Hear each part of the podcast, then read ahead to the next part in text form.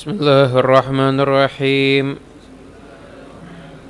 نويت تعلم والتعليم والمذاكرة والتذكير والنفع والانتفاع والإفادة والاستفادة والحث على التمسك بكتاب الله وسنة رسوله صلى الله عليه وسلم.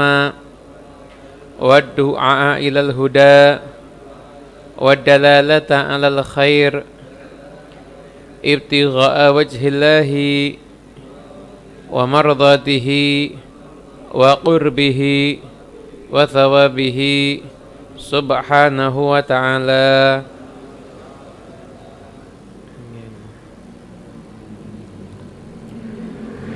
Bismillahirrahmanirrahim. Alhamdulillah Rabbil Alamin.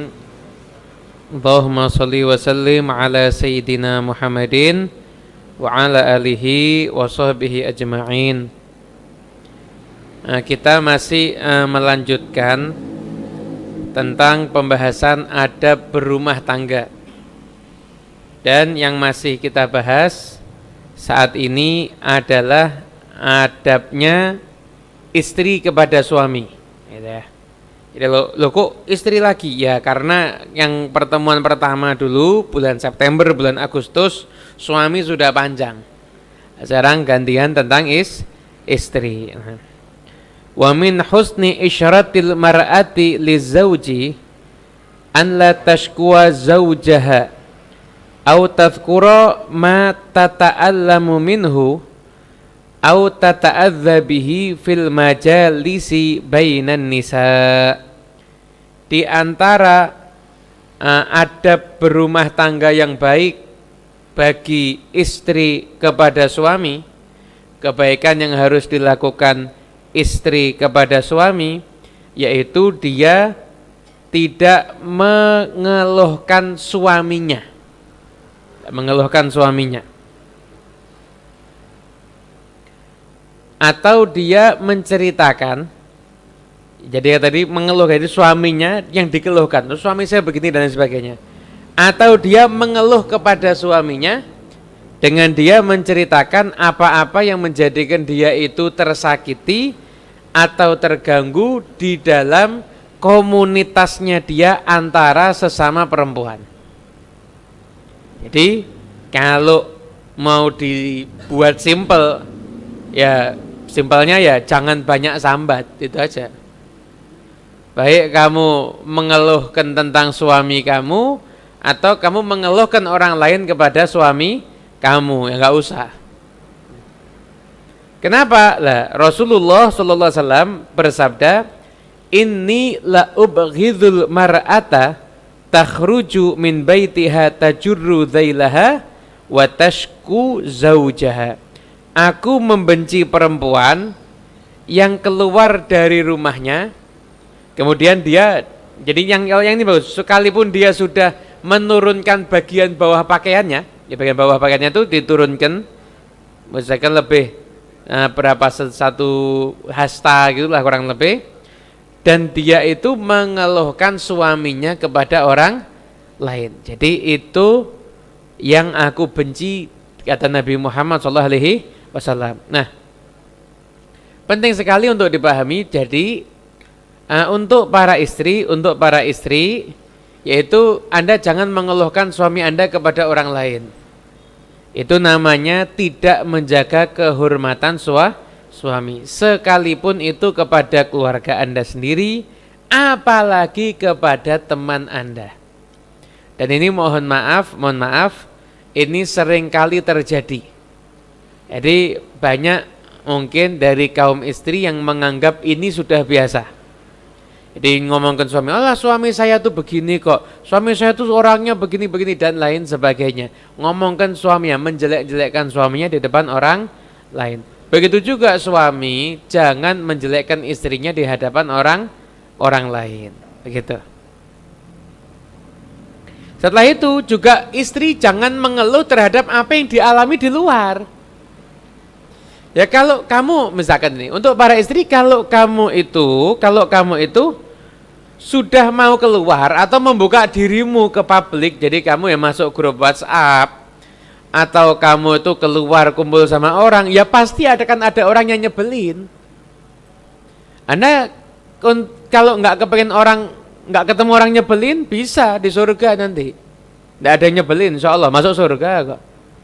Tapi selama Anda masih di dunia, Anda akan ketemu sama orang yang dengki dengan Anda, ketemu dengan orang yang benci dengan Anda. Jangan Anda terus ngeluh kepada suami. Ngeluh, ini gini, kenapa? Nah, jangan ngeluh. Kenapa? Karena satu, satu, satu, satu. Kadang-kadang suami itu nanti bisa bertindak lebih jauh daripada apa yang dibayangkan sama istrinya loh. Takutnya marah-marah dan lain sebagainya kayaknya. Dan yang kedua, jangan menambah beban hidupnya seorang suami. Menambah beban hidupnya seorang seorang suami ya udah. Ya kalau kamu misalkan tidak mau ada orang yang ganggu kamu, ya kamu tidak usah keluar. Ganggunya lewat WhatsApp, ya udah nggak usah pakai WhatsApp. Ya pakai HP yang kayak jadul aja, SMS sama telepon aman insya Allah. Gak mungkin ada orang mau ngata-ngatain lewat telepon kan nggak mungkin ada. Jarang itu kemungkinannya. Gitu ya. Yang lebih parah lagi kadang-kadang problemnya sama orang di luar, tapi pelampiasannya ke suami. Wah ini lebih parah lagi ini.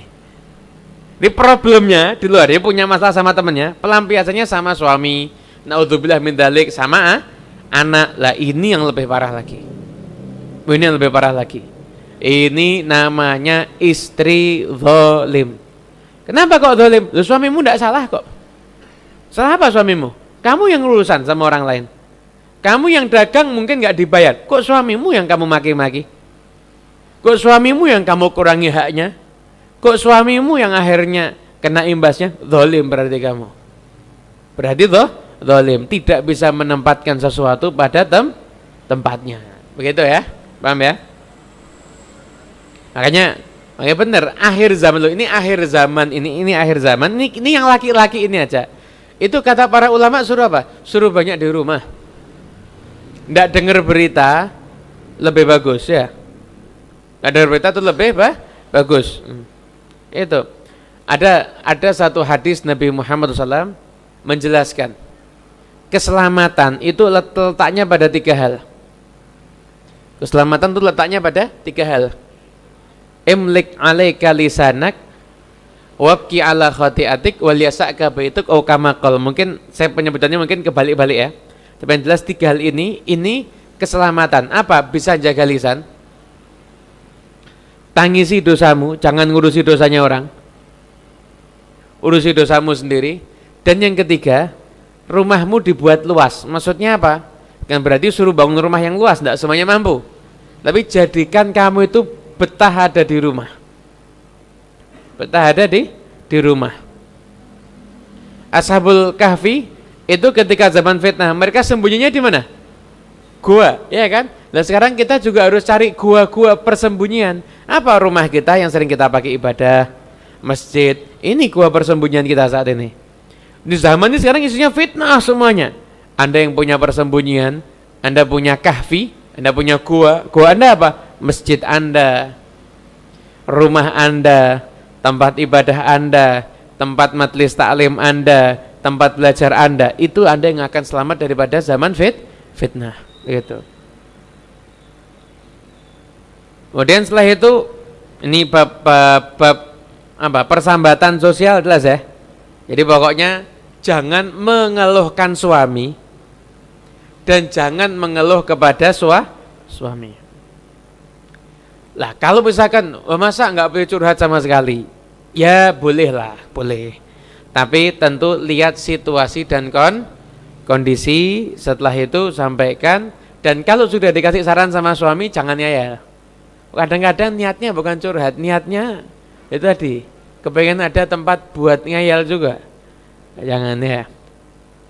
Wa mimma yusa'idu ala husnul isyrati an tuti'ahu fi kulli ma ya'muru bihi ma lam yakun ma'siyatan lillahi ta'ala.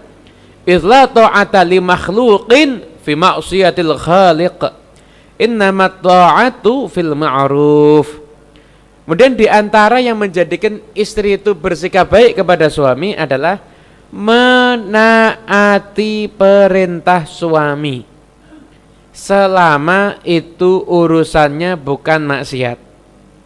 Kenapa? Karena kalau udah urusan maksiat, la ta'ata li makhluk fi maksiatil khaliq. Enggak boleh taat kepada makhluk kalau urusannya maksiat kepada al-kha al-khaliq. Taat itu hanya diperbolehkan fil ma'ruf di dalam hal-hal yang bah yang baik begitu ya. Kemudian wa taati di antara taat an la tunazi'ahur ra'yu. Jangan kamu menentang pendapatnya suami. Walau kana ta'taqidu anna swaba fi janibiha sekalipun kamu nganggap yang benar ini saya. Tidak apa-apa, kamu turuti suamimu. Malam yakun fil amri mahdhurun syar'i selama perkara itu bukannya membahayakan sesuai dengan syari syariat. Lo bisa membahayakan. Ini ini suami salah ini. Kalau saya turuti bisa bahaya. Ya, boleh menyampaikan pada suami dengan lemah lembut boleh nanti ada pembahasannya tapi kalau sekedar urusan sepele ya taat aja sama suami kamu ini masaknya harusnya pakai kecap. Suaminya tidak tahu tapi sok tahu misalkan. Istri lebih tahu ini kalau pakai kecap tidak enak. Pakai kecap anda turuti. Tidak apa-apa. Kalau misalkan disuruh campuri racun baru anda tidak turut tidak apa-apa. Baru anda tidak nurut itu. Nah cuma urusan kecap kok jadi ribut. Ini harusnya kasih lomboknya tiga. Tak istri enggak, bukan tiga, tiga belas. Ya itu urusan sepele-sepele gitu ya lebih baik nah, apa ndak usah ngelah, ikuti perintahnya suami. Wa taslimu hali ra'yihi fil umuril adiyati ghairil azam khairun wa afdal. Kamu pasrah dengan apa dengan apa yang mau di, dengan jalan ber, berpikirnya suamimu di perkara-perkara yang biasa selama ndak dosa maka itu lebih baik lebih bagus, lebih bagus, khair, lebih baik wa afdal dan lebih pas, lebih tepat itu. Nah nih.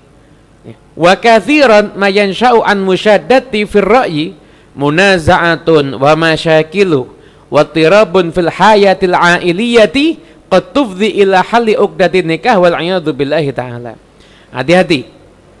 Terjadinya terjadinya saling apa istilahnya cekcok karena tidak nyambung melahirkan masalah-masalah guncangan-guncangan dalam kehidupan berkeluarga terkadang naudzubillah min dalik bisa menyebabkan sampai terpisahnya hubungan pernikahan. Jadi uh, jangan sering berdebat dengan suami. Selama bukan urusan yang membahayakan bukan urusan yang mendatangkan madharat maka lebih baik taat sama suami itu lebih bah, lebih bagus. Nah, kemudian saya itu lah masa kita harus selalu nurut. Nah, ini nih, nih ini ada satu bagian tentang bagaimana wanita yang berakal, bagus dan cerdas. Innal mar'atal aqilata qad tatawassalu ila an yastajiba laha zawjuha wa ya'malu bi ra'yiha idza tarahatil ainat wa sayarathu bilutfin wa rifqin perempuan-perempuan yang cerdas itu dia bisa menjadikan suaminya ngikuti dia apa menjalankan usulannya dia apabila dia satu tidak ngeyel dulu setelah itu berusaha menjelaskan dengan kelembutan dan kesantunan itu nanti suaminya bisa luluh Gitu. Jadi kalau misalkan yang satu tuh mesti jadi api, yang satu jangan ikut api. Jadinya kebakaran nanti. Yang satu jadi api, ya berarti yang satu jadi ah, air yang mendinginkan. Setelah dingin nanti baru di, disampaikan begitu. Waqad warada anin nabiyillahi sallallahu alaihi wasallam fi ta'ati zauji ma yali. Nah. Kemudian dan sungguh telah datang riwayat dari Nabi Muhammad SAW tentang masalah taat kepada suami di dalam riwayat-riwayat yang akan disampaikan nanti ini, yang akan disampaikan nanti ini. Nah, kajian ini saya tadi bilang sama Mas Andi, Mas Andi ini judulnya wanita penghuni surga. Kenapa? Nanti ada hadis yang di sini dan ada hadis-hadis yang sudah saya kumpulkan itu adalah hal-hal yang sangat penting untuk kehidupan berumah tangga khususnya para istri. Ini judulnya wanita penghuni sur surga. Jadi untuk para istri Anda bisa pesan surga dari sekarang. Jadi Anda booking tempat di surga bisa. Tapi ini, nih, nih syaratnya nanti ini akan di, dijelaskan ya. Diriwayatkan Imam Al-Bazzar dan Imam At-Tabrani. Datang seorang wanita mendatangi Rasulullah SAW. Ya Rasulullah, saya ini adalah utusan dari para perempuan untuk mendatangimu. Kemudian wanita ini menyampaikan, ya Rasulullah, orang laki itu kok enak. Kamu ini kan nabinya laki juga nabinya perempuan. Allah Tuhannya laki juga Tuhannya perempuan. Tapi orang laki kok enak, ada jihad. Kalau dia mati masuk surga. Kalau dia itu menang, dia mendapatkan ghanimah, dapat pahala juga. Kok enak bener? Lah famalana min dzalik untuk kita ini jatahnya apa? Maka Nabi menjawab Nabi Nabi sallallahu menjawab ablighi man laqiti minan nisa. Sampaikan kepada semua orang perempuan yang kamu temui. Anna ta'ata zauji wa'tirafan bihaqqihi ya'dilu dhalik wa qalilun min kunna man yaf'aluh.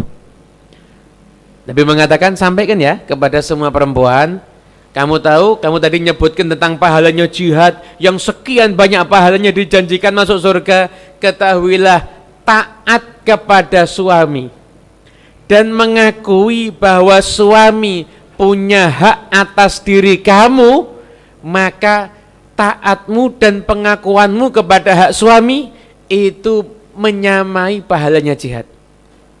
Namun Nabi menambahkan lagi wa qalilun min kunna man yaf'aluh tapi hanya sedikit di antara kamu yang sanggup untuk melakukannya.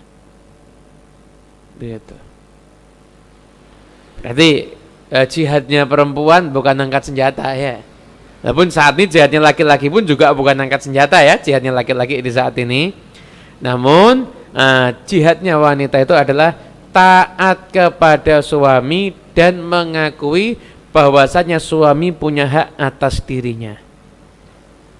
Itu adalah jihadnya para wani, wanita. Tapi zaman Nabi aja Nabi udah bilang begini, wa qalilun min kunna man yaf'alu dan sedikit di antara kalian yang sanggup mengerjakannya. Itu zaman Nabi. Kalau zaman now kira-kira gimana? Wallahu a'lam ya.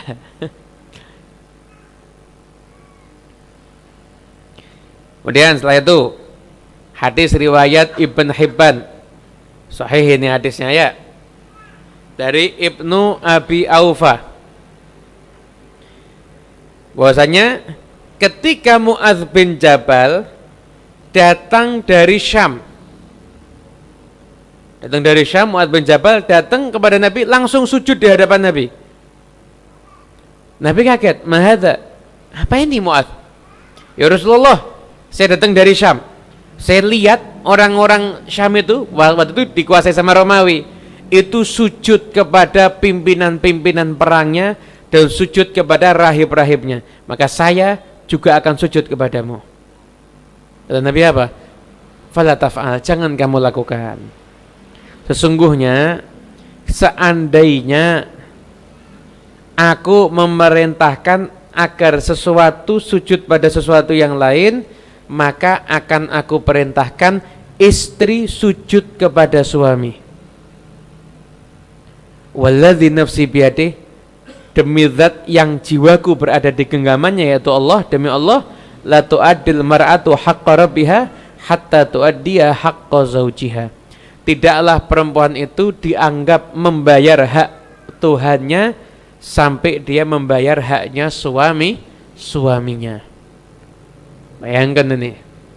Jadi kalau sampai ada legalitas manusia sujud kepada manusia, maka istri diperintahkan sujud kepada sua, suami. Itu. Untuk yang mendengarkan di rumah, siap sujud pada suaminya masing-masing? Oh, siap tidak siap? Memang tidak ada tapi syariatnya ya. Takutnya ancang-ancang sujud semuanya repot nanti. Gitu.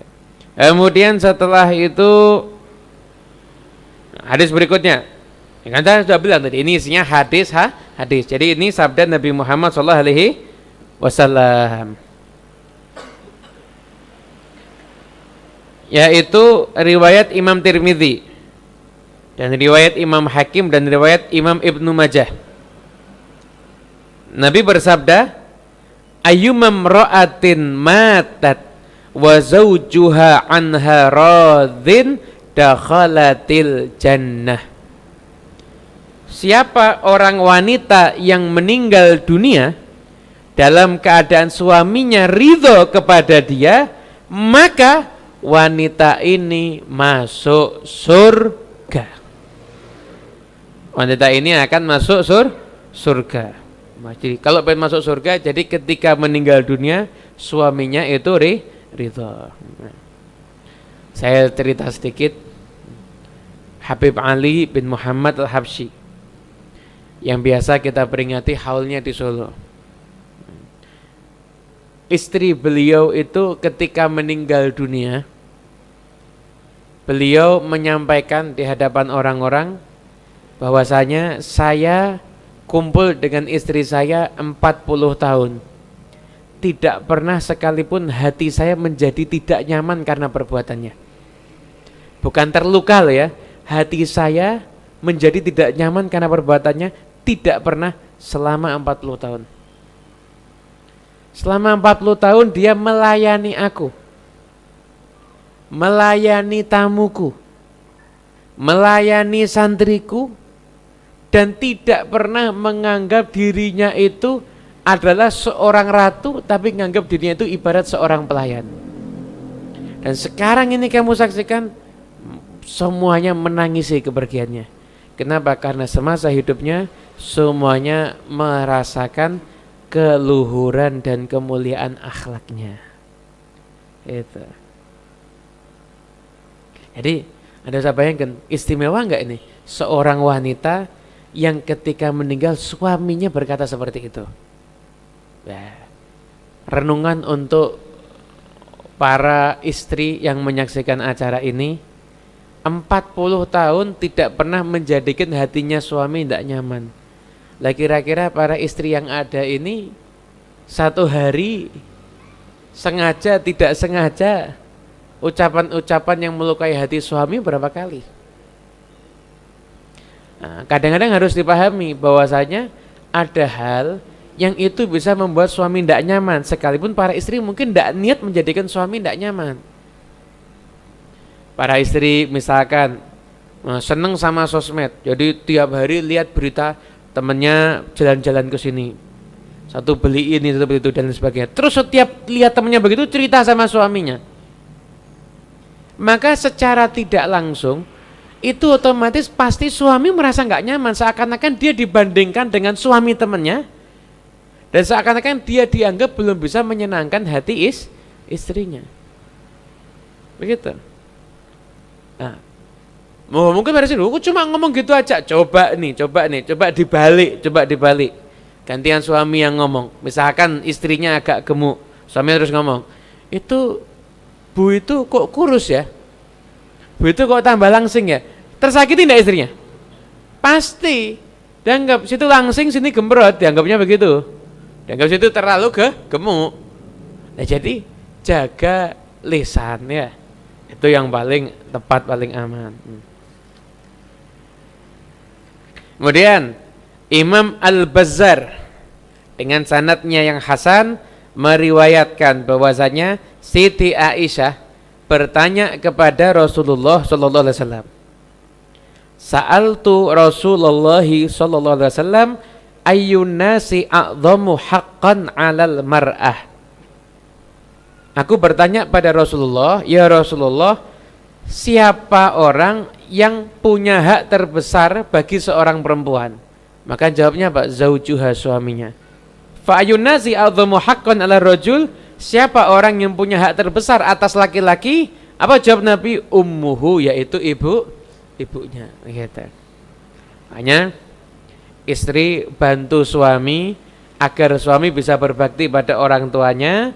Nanti insya Allah karena ini balasannya istri menjadikan suami berbakti pada ibunya maka nanti Allah akan menggerakkan suami untuk menyayangi istri istrinya. Gitu.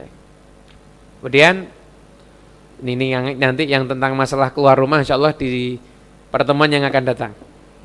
Saya mengumpulkan beberapa hadis tentang uh, ciri-ciri perempuan penghuni surga. Perempuan penghuni penghuni surga. Di antaranya Nabi sallallahu alaihi wasallam beliau bersabda, "Idza shallatil mar'atu khamsaha wa shamat syahraha wa hafizat farjaha wa ata'at zawjaha dakhalat jannata rabbiha." Kalau ada seorang wanita melakukan empat hal ini, Sholat lima waktu Berpuasa Ramadan Menjaga kehormatan Dalam tanda kutip tidak selingkuh Baik itu yang sudah selingkuh skala besar ataupun skala kecil-kecilan dan taat kepada suami maka masuk sur surga. Dalam kitab Qutul Qulub dinyatakan bagaimana sholat yang merupakan tiang agama, puasa yang merupakan rukun is Islam, menjaga kehormatan yang itu hukumnya wajib. Anda bayangkan ketiga hal yang sangat penting ini ternyata tidak cukup menjadikan istri masuk surga kecuali harus dengan taat kepada seorang sua, suami. Gak cukup, rajin sholat, rajin pengajian, tapi nggak taat sama suami, nggak cukup. Puasa Ramadan hebat, kalau perlu dari seringnya puasa sampai badannya kurus kayak senarnya gitar. Enggak cukup. Menjaga kehormatan, jangankan orang lain yang lihat dia. Nyamuk aja nggak pernah lihat dia. Ketemu nyamuk pakai cadar langsung dia. Tapi nggak taat kepada suami, maka tidak cukup. Nggak cukup ya. Itu. Syaratnya masuk surga harus taat kepada suaminya. Udah ini. Kemudian setelah itu, setelah itu uh, hadis lagi ini hadis Rasulullah SAW beliau bersabda Ala ukhbirukum binisaikum min ahlil jannah Mau ndak kamu saya kasih tahu perempuan-perempuanmu yang akan jadi penghuni surga Ketika itu sahabat ya pengen pengen tahu semuanya Siapa sih? Al-Wadud, perempuan yang penuh kasih sayang. Itu temu suami itu ucapannya lemah lembut, kelihatan nampak sayangnya kepada suami. Al-Walud, perempuan yang mau punya anak. Kan kadang ada perempuan yang nggak mau punya anak. Saya nggak mau, nanti saya nggak cantik lagi. Nanti badan saya begini. Kan ada yang nggak mau kan? Dia perempuan yang penuh kasih sayang dan mau punya anak. Al-A'ud ala zaujiha perempuan al-aud ala zaujiha ini ada yang mengartikan an-nafi ala zaujiha yang yang mendatangkan manfaat kepada suaminya. Atau seorang wanita yang kalau suaminya berbuat salah sama dia maka dia yang datang kemudian memegang tangan suaminya lalu meminta maaf. Jadi seorang wanita ini saya ulang lagi ya yang ketika suaminya salah sama dia bukan dia salah sama suaminya Loh, dia salah minta maaf wajar yang kalau suaminya salah sama dia, maka dia datang megang tangan suaminya kemudian dia minta maaf. Kalau masuk surga pantas ya. Allati yang mana? Idza azat au udhiyat kalau dia itu menyakiti suaminya atau dia disakiti oleh suaminya, jahat maka dia akan datang hatta ta'khudha bi dia akan memegang tangan suaminya Thumma taqulu kemudian dia mengatakan wallahi la adzuku ghumdhan hatta tarda. Demi Allah saya enggak akan tidur sampai kamu ridho kepadaku. Hadis riwayat Imam An-Nasai. Jadi jadi ini, ini diulang terjemahan bebasnya ya. Nabi duduk sama para sahabat. Kemudian Nabi nanya, "Mau enggak kamu saya kasih tahu perempuan calon penghuni surga. Jadi kalau ada perempuan begini dijamin perempuan ini masuk surga. Gimana al-wadud yang penuh kasih sayang kepada suami? Al-walud yang dia itu siap untuk melahirkan anaknya suami. Dan al-a'ud yang mana artinya maknanya adalah seorang wanita yang ketika dia sampai menyakiti suaminya atau sampai suaminya akhirnya menyakiti dia, maka dia akan mendatangi suaminya, dia pegang tangan suaminya, lalu dia mengatakan demi Allah, saya nggak akan bisa tidur sebelum kamu ridho kepada saya. Maka itu adalah perempuan calon penghuni sur surga, begitu.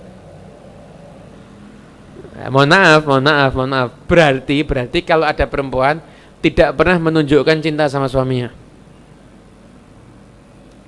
Setelah itu, saya tidak mau punya anak.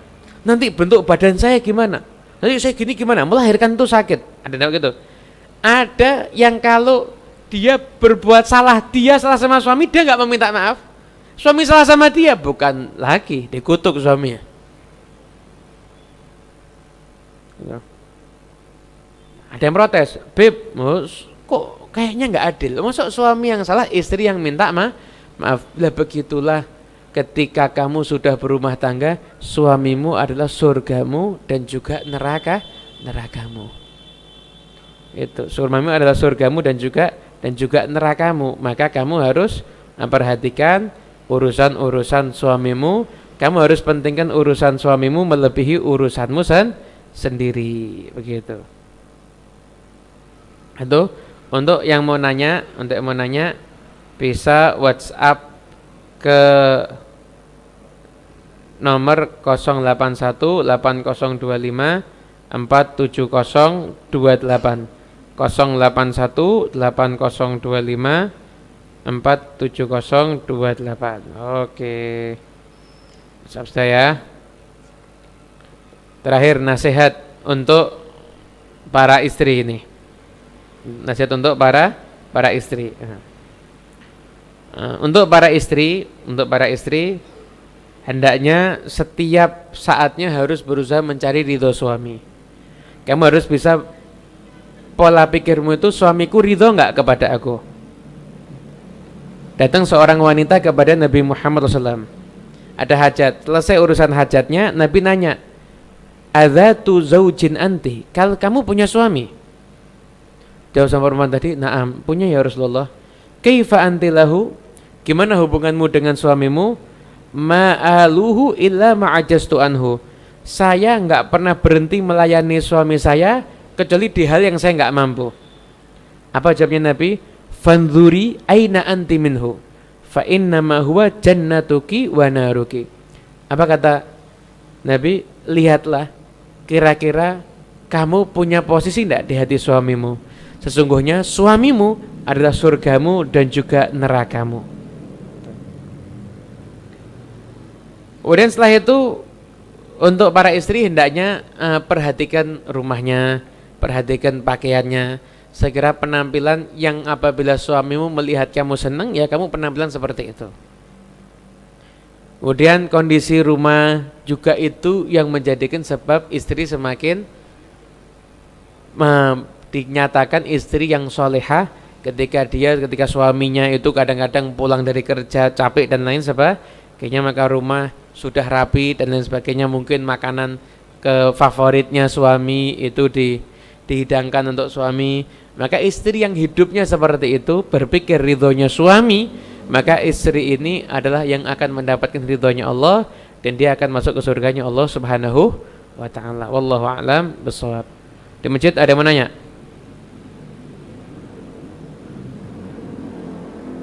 Masjid ada yang menanya? Tidak ada. Ya, silakan.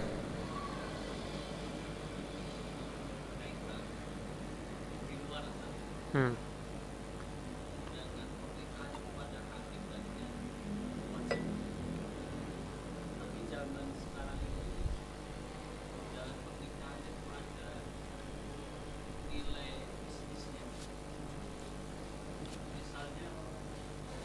Ya.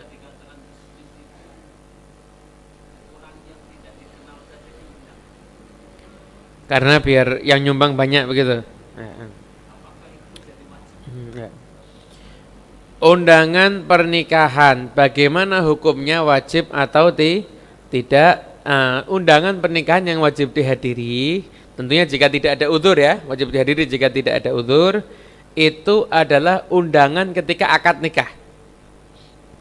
Ketika akad nikah itu undangan maka kalau tidak ada udur dan dia bisa maka wajib untuk meng menghadirinya ya menurut sebagian ulama. Namun kalau sekarang ini sudah ada undangan, ada resepsinya, ada macam-macam, maka itu udah nggak wajib dihadiri. Malah kalau dia yakin di situ ada kemungkaran atau keharaman, misalkan, misalkan akan ada seorang wanita yang membuka aurat di hadapan laki-laki yang bukan mahramnya, atau akan ada hiburan-hiburan musik yang tidak diperbolehkan oleh syari syariat, ada tarian-tarian dan lain sebagainya, maka menghadirinya hukumnya haram Suami mengizinkan istrinya hadir, suaminya haram. Haram hukumnya suaminya. Suami kalau mengizinkan istrinya hadir, maka hukum suaminya itu mengizinkannya haram. Nganterkan lebih haram lagi. Itu. Lalu gimana dengan itu ada sumbangan dan lain sebagainya? Maka sumbangan itu hukumnya nggak wajib, namun menjadi suatu ah, adat. Kalau dia mau nyumbang silahkan, nggak mau nyumbang juga nggak ada mah, masalah. Begitu.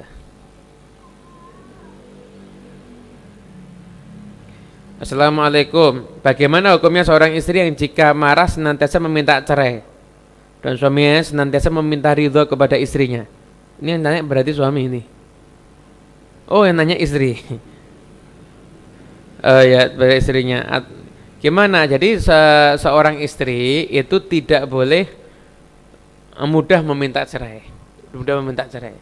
Kalau akhirnya suaminya emosi dicerai bener, nyesel loh nanti dia ya bakal bisa nyesel selama lamanya naudzubillah min dalik bahaya nanti nah, jadi nggak boleh istri itu tanpa ada sebab minta cerai kepada sua, suami bahkan ada hadis yang menyatakan istri yang suka dikit-dikit minta cerai pada suami itu diharamkan mencium baunya sur surga itu ya amalan biar dapat istri solihah baca surat al-qasas ayat 24 Rabbi ini lima anzalta ilayya min khairin faqir. Doa biar dapat jodoh sudah tadi barusan. Baca surat Al-Qasas ayat 24. Hmm. Oke. Hmm.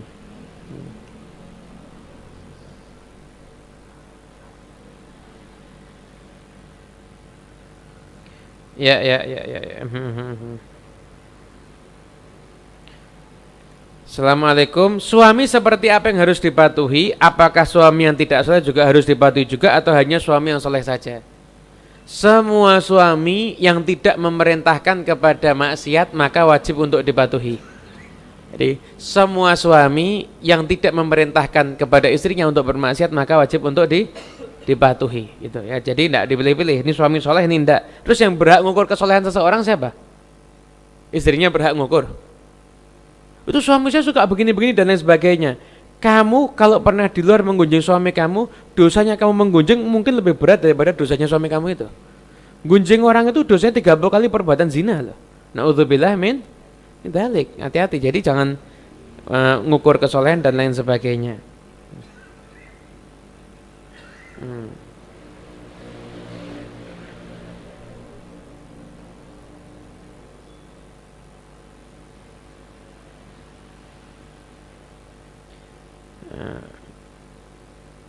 Assalamualaikum.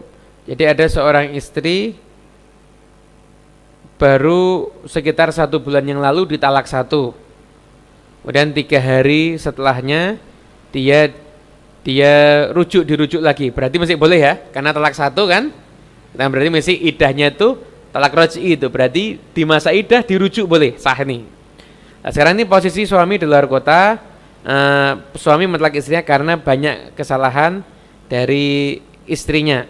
Nah, banyak kesalahan dari is dari istrinya sehingga sekarang ini istri merasa bersalah. Nah, uh, saran saya jadi WhatsAppnya diblokir, uh, apa telepon juga nggak pernah di diangkat. Saran saya Anda harus bisa menunjukkan bahwasanya memang Anda ini berubah. Bisa jadi Anda meminta wasilah orang ketiga atau Anda tulis kata-kata permohonan maaf, penyesalan Kalau enggak pakai WhatsApp Anda enggak dibaca, maka pinjam WhatsAppnya orang orang lain. Sampaikan juga sebagaimana yang tadi. Bahasanya suamiku, saya tidak akan bisa hidup enak tidur nyenyak kecuali kamu sudah ridho kepadaku, saya janji mau berubah dan lain sebagainya. Setelah itu setiap malam Anda istighfar sama Allah. Istighfar, setelah Anda berdoa agar Allah melembutkan hati suami Anda agar mau uh, menerima Anda kembali seperti seperti semula gitu.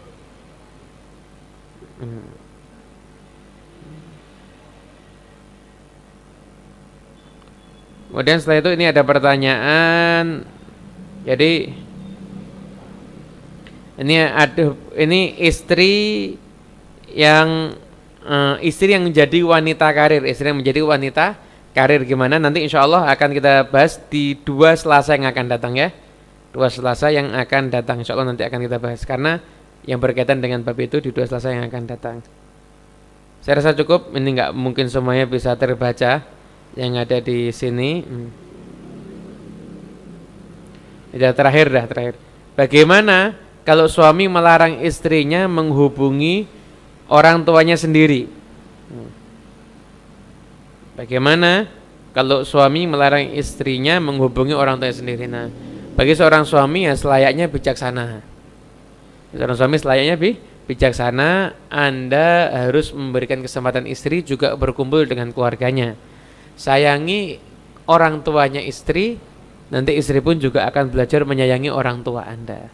Itu jangan dipisahkan antara istri dengan orang orang tuanya, nggak boleh itu boleh walaupun memang suami punya hak lebih lebih besar sekarang ini dibanding orang tua tapi anda jangan dolim nah, sekalipun anda punya hak lebih besar kepada istri dan istri wajib taat kepada suami anda jangan dolim nah, kalau anda dolim anda ingat bahwasanya Allah Subhanahu Wa Taala tidak akan menjadikan orang yang dolim itu beruntung innahu la yuflihu dhalimun sungguhnya Allah tidak akan menjadikan orang dolim itu beruntung dosa apa pun juga mungkin bisa dibalas sama Allah di akhirat. Tapi kalau dosanya itu kezaliman, Allah akan tunjukkan balasannya ada di di dunia. Jadi untuk suami jangan zalim kepada istrinya, biarkan istri berhubungan dengan keluarganya dalam koridor-koridor yang memang selayaknya dan sewajarnya.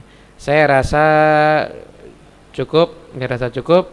Insya Allah nanti kita lanjut di dua Selasa yang akan datang. Jadi jadwal saya Selasa pertama ketiga dan kelima insyaallah nanti kita sambung lagi wallahu alam bisawab فذاب بالقبول والقدس الله أحوال أن الله يفتح علينا لكم فتوح العارفين وفقهنا إياكم في الدين وعلمنا وإياكم التأويل واهدنا وإياكم إلى سواء سبيل ربنا هب لنا من أزواجنا وذرياتنا قرة أعين واجعلنا للمتقين إماما ربنا آتنا في الدنيا حسنة وفي الآخرة حسنة وقنا عذاب النار وصلى الله رب العالمين بسر الفاتحة.